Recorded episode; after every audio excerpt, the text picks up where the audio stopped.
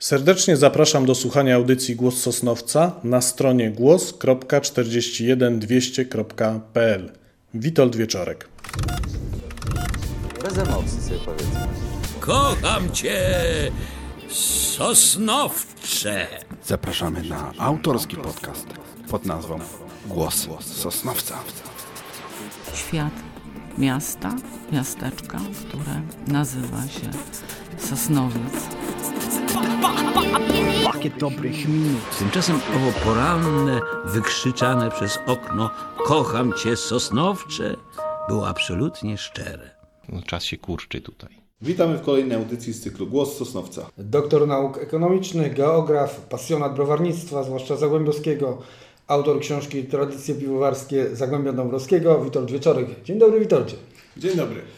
Witek, piwo, bo do picia, tak? Stąd się bierze nazwa. Skąd się w ogóle bierze nazwa piwo? Jak to w ogóle z tym piwem było? Bo kiedyś nie było herbaty, nie było kawy, tylko pito samo piwo. Tak jest. Piwo i można uznać za jeden z najstarszych napojów na ziemiach polskich, na pewno. Oczywiście herbata, kawa to jest wiek osiemnasty, dziewiętnasty, natomiast od zarania dziejów Polski, a właściwie zanim jeszcze Polska była, piwo na polskich stołach było wszechobecne, pili je wszyscy w sporych ilościach, bo to piwo było troszkę inne od tego współczesnego. No i to piwo to się wzięła nazwa od picia po prostu, tak? Tak jest, tak jest. Czyli, czyli napój do picia, coś do picia to czyli piwo. No Zgadza proste, się. takie proste, proste nie? nie? Nigdy się nad tym wcześniej nie zastanawiałem, jakoś przy tej okazji mi tak naszło. A piwosz, no to jest, to już nie jest pasjonat, to już jest taki gościu, który lubi po prostu pić piwo. No sama nazwa na to wskazuje, jest to osoba, która... która to piwo, to piwo rzeczywiście pija, ale to jest takie troszeczkę nazwanie tego człowieka z przymrużeniem oka. Dla mnie piwosz to jest ten, który pije piwo, dobre piwo. Degustator bardziej. Tak jest, ale dodatkowo się interesuje historią piwa, bo ona jest niesamowicie ciekawa. Tak jak kawosz, prawda? Kawosz, piwosz. Tak. Dwa bratanki, tak? Skąd taki sentyment do tematu piwa? Czy, czy może ktoś z rodziny od Ciebie pracował w browarze? Nie, nikt z rodziny, przynajmniej ja o tym nie wiem, specjalnie z browarem sosnowieckim czy będzińskimi, tymi największymi w Zagłębiu, nie miał do czynienia. Natomiast ten sentyment wypłynął z pasji, którą jest właśnie birofilistyka. No to żeby być takim pasjonatem, to pewnie trzeba wypijać dużo piwa, tak? Wbrew pozorom nie. Oczywiście można to łączyć z piciem piwa. Są osoby, birofiliści, którzy zbierają tylko i wyłącznie te etyk- etykiety z tych piw, które wypili. Ja do nich nie należę, bo rzeczywiście musiałbym tego pi- piwa pić duże ilości, natomiast chętnie wieczorem dobrego piwa się napiję. Porozmawiamy, porozmawiamy troszkę o tym kolekcjonerstwie pamiątek związanych z piwem, przedmiotów związanych z piwem. Wiem, że chyba razem z bratem zaczęliście ten temat. Tak, kto, kto kogo namówił, jak to się zaczęło? No niestety ja jako starszy namówiłem młodszego brata Tomasza do tego, żeby... Którego pozdrawiamy przy okazji. Pozdrawiamy. Tak jest, na pewno tej audycji będzie słuchał. Yy, który jest no kilka lat młodszy. Zaczęło się dosyć prozaicznie, mając lat osiemnaście oczywiście. Próbowałem piwo i w sklepach był jeden gatunek, tak zwana tyska dwunastka, cały czas ta sama etykieta. I któregoś dnia pojawiło się tyskie gronie. Stwierdziłem, że sobie odkleję etykietę na pamiątkę. No i tak się zaczęła ta pasja, która najpierw właśnie polegała na odklejaniu etykiet z butelek, później na szukaniu starych rozlewni, starych browarów, chodzeniu po tych zabudowaniach, jeżeli się właściciele e, zgodzili. No i kolekcja cały czas rosła. Ja zacząłem na pewno wcześniej od Ciebie, bo już grałem w kapsle. Na pewno przed osiemnastym rokiem życia. Tak jest, ja też grałem w kapsle. Do dzisiaj żałuję, że tych kapsli nie zachowałem, bo w tej chwili najpopularniejszą odmianą birofilistyki w naszym kraju jest zbieranie kapsli.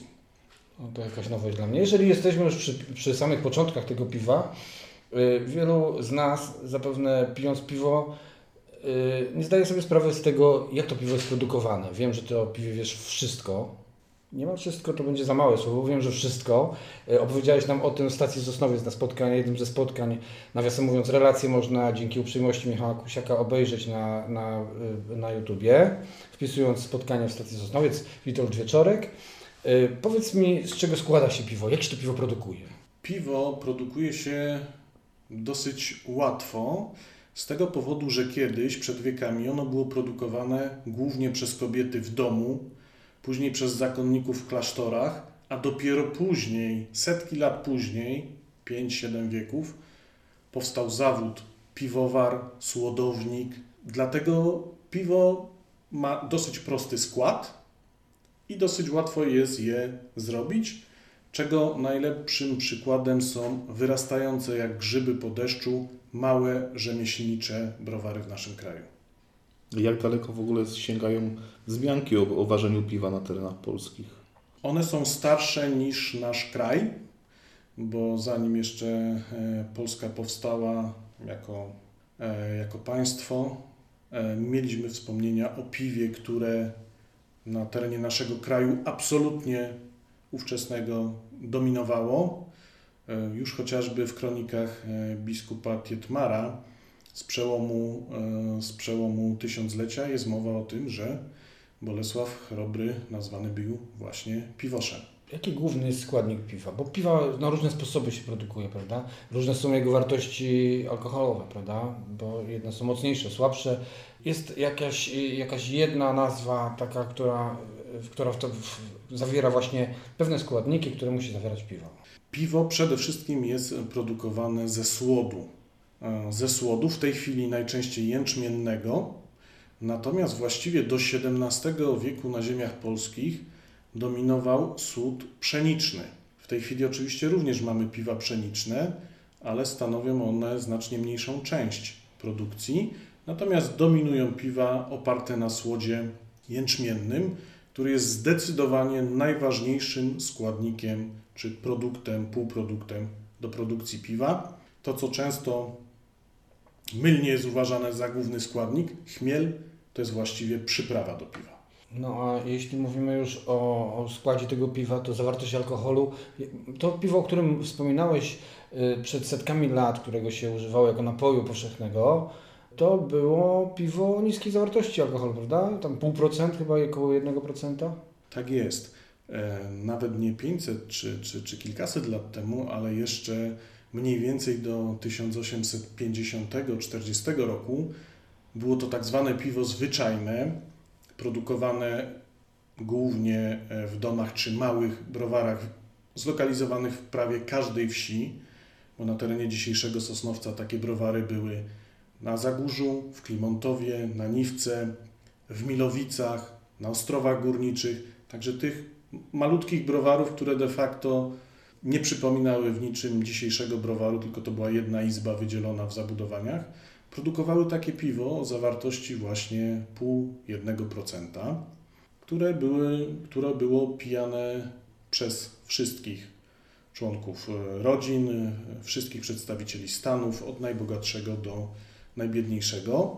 Natomiast, co ważne, na terenie właśnie Zagłębia Dąbrowskiego dokonała się rewolucja piwna, kiedy na tereny Królestwa Polskiego wprowadzono tak zwane piwo bawarskie, które przypomina zarówno mocą, jak i kolorem dzisiejsze piwa. No i to nazwałeś to, to Zagłębie Dąbrowskie kiedyś Zagłębiem Piwnym, bo bowiem tutaj znajdowało się bardzo dużo browarów, prawda? W Kromołowie, w Sulikowie, wymieniałeś te wszystkie miasta w stacji Sosnowiec. Wspominałeś o browarach w Sosnowcu, tych mniejszych. No, ale głównym browarem, który pamiętają jeszcze nasi rodzice przecież, to był browar w Sielcu, prawda? Tak jest. I to z rzeki, z Przemszy była woda pozyskiwana do tego browaru? Nie, broń Boże. Co prawda on powstał dosyć wcześnie, jeżeli chodzi o uprzemysłowienie Sosnowca, bo na początku lat osiemdziesiątych dziewiętnastego wieku, natomiast woda do niego nie była dostarczana z rzeki Przemszy, która już wówczas była nieco zanieczyszczoną. Rzeczywiście browar sielecki był przynajmniej do pierwszej wojny światowej, a także i w latach międzywojennych czy po wojnie jednym z największych browarów w Zagłębiu. Podobnie jak browar Gambrinus w Będzinie, Korona w Będzinie czy browar w Grodźcu, no, którego pozostałości do dzisiaj jako jedynego browaru tu w okolicy zostały. Co możemy powiedzieć było przyczyną tego, że browar sielecki przestał istnieć? Przyczyną była niestety gigantomania epoki Gierka. Wówczas to o, wybudowano, czyli lata siedemdziesiąte zeszłego stulecia, kilka bardzo dużych browarów, między innymi Łomża, między innymi Warka, Sierpc czy Poznań, a pozamykano nieco mniejsze. Sosnowiec nie należał do grupy tych najmniejszych, tym niemniej wówczas pokładano wielkie nadzieje w przemyśle ciężkim. Tuż obok browaru sieleckiego była huta imienia Mariana Buczka wówczas. Były plany, żeby ją rozbudować, w związku z tym niestety wyburzono browar sielecki, który był perełką architektoniczną, bo w całości powstał w latach osiemdziesiątych dziewiętnastego wieku. Praktycznie nic w nim nie było dobudowywane. Piękna bryła z czerwonej cegły. No plus te chyba urządzenia, które tam były niesamowite w środku. Tak jest. Urządzenia były wysokiej klasy. Ja jeszcze miałem okazję rozmawiać z głównym inżynierem Tyskich Zakładów Piwowarskich, panem Hetmańskim, który wspominał, że wyposażenie browaru sieleckiego dorównywało, czy wręcz przewyższało te, które są, były wówczas, lata siedemdziesiąte, początek, w browarze tyskim. Napisałeś książkę Tradycje piwowarskie Zagłębia Dąbrowskiego. Tam właściwie to jest wszystko na temat tego piwa zagłębiowskiego głównie. Wiem, że książka cieszyła się bardzo dużym powodzeniem. Powiesz mi, Witku, były jakieś dodruki, można tę książkę jeszcze dzisiaj zdobyć? Jak to w tej chwili wygląda? Tak jest. Książka na szczęście cieszyła się dużym powodzeniem. Jak widać, temat jest interesujący. No na naszym spotkaniu w stacji Sosnowiec była przecież cała masa ludzi, chyba jedno z takich bardziej yy, takich popularnych chyba spotkań. Najwięcej ludzi chyba było nawet i chyba na, na, na spotkaniu z księdzem Mikołajem Dziewiatowskim. Tak dużo ludzi i jak na piwowarstwie właśnie. No miło mi to słyszeć. A pasjonatów dużo jest tutaj w okolicy? Masz kontakt, wymieniacie się informacjami, wymieniacie się na przykład jakimiś kolekcjonerskimi gadżetami, jak, jak wafle na przykład, etykiety. Tak jest, oczywiście. Podobnie jak każde hobby ma to do siebie, że są organizowane cyklicznie spotkania. E, największe z nich są organizowane w Tychach, Żywcu, w Warszawie, ale mamy również zagłębiowską giełdę birofiliów. Której jesteś współzałożycielem, dodajmy, a której dwie pierwsze edycje odbyły się w Sosnowcu. Tak jest, dwie pierwsze edycje odbyły się w Sosnowcu. Po tym, po tych dwóch pierwszych edycjach giełda przeniosła się niejako naturalnie do Zawiercia, do wówczas będącego jedynym czynnym browarem na terenie szeroko pojętego Zagłębia browaru na Jurze. I dwie kolejne odbyły się w browarze na Jurze. Natomiast tak zastanawiamy się właściwie, czy nie wrócić z tą tradycją do Sosnowca. W nazwie giełdy cały czas jest zagłębiowska, więc właściwie może się odbywać w każdym miejscu na naszym terenie. Czy przedmioty związane z piwem sieleckim, z browarem sieleckim są bardzo poszukiwane przez kolekcjonerów? Tak, przeze mnie szczególnie. Browar sielecki cieszy się dużym powodzeniem wśród kolekcjonerów z tego powodu, że został zamknięty w tysiąc dziewięćset siedemdziesiątym szóstym roku. Czyli nawet yy, ostatnie rzeczy z tego browary, browaru mają już no, czterdzieści lat. W czasie jego istnienia nie było popularne chyba takie zbieractwo jeszcze tego typu rzeczy. Nie, nie było. Ja w tym kolekcjonerstwie jestem od lat dwudziestu pięciu, a mniej więcej w Polsce ono datuje się od początku lat siedemdziesiątych. Także znam kolekcjonerów, którzy byli w Sosnowcu celem pozyskania birofiliów.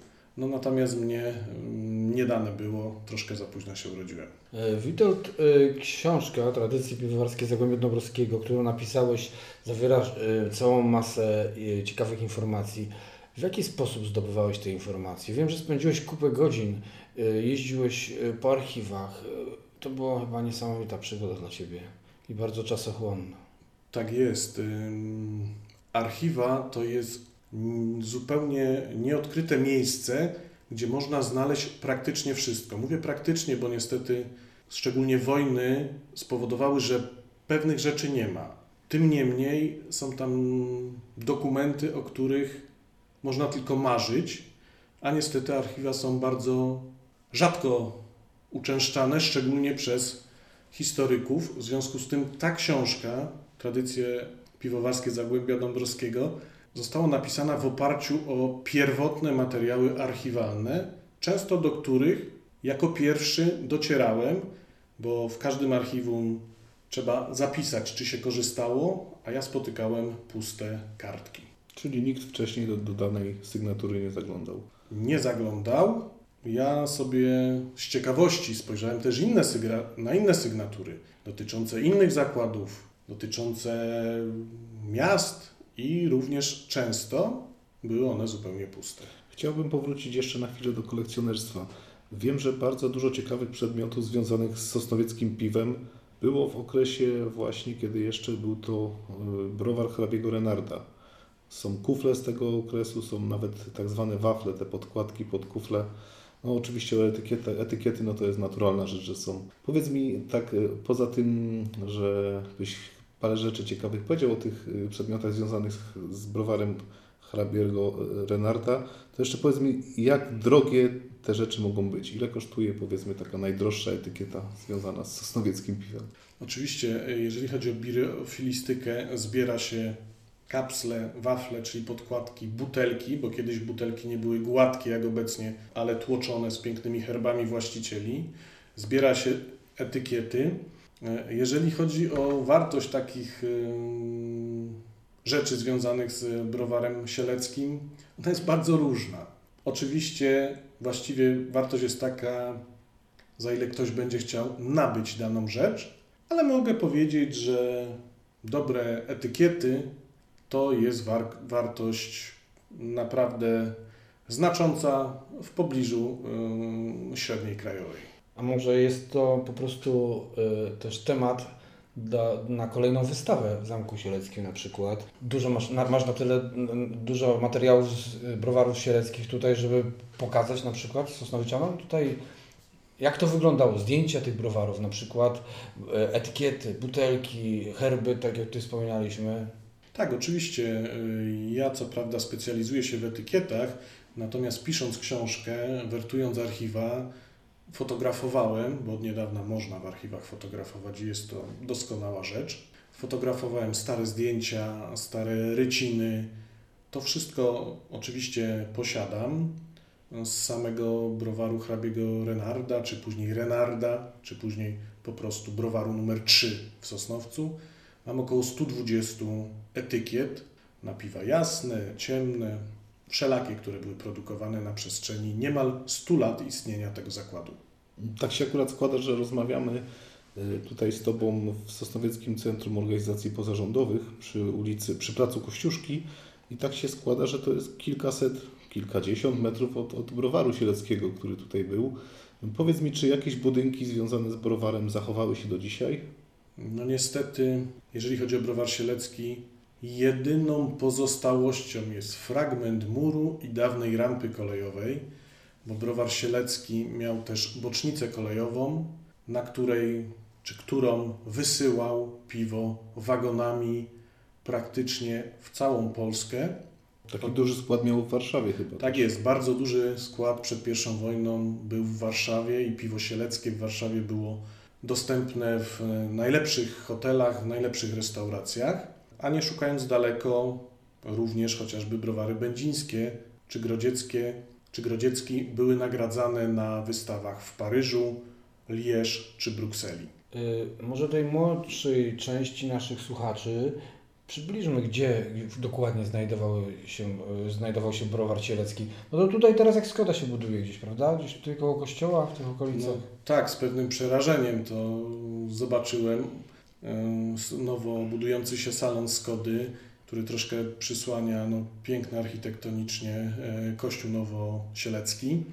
Rzeczywiście, browar znajdował się za kościołem, a dzisiejsza plebania tego kościoła to nic innego jak piękny, zabytkowy budynek piwiarni browaru Renard.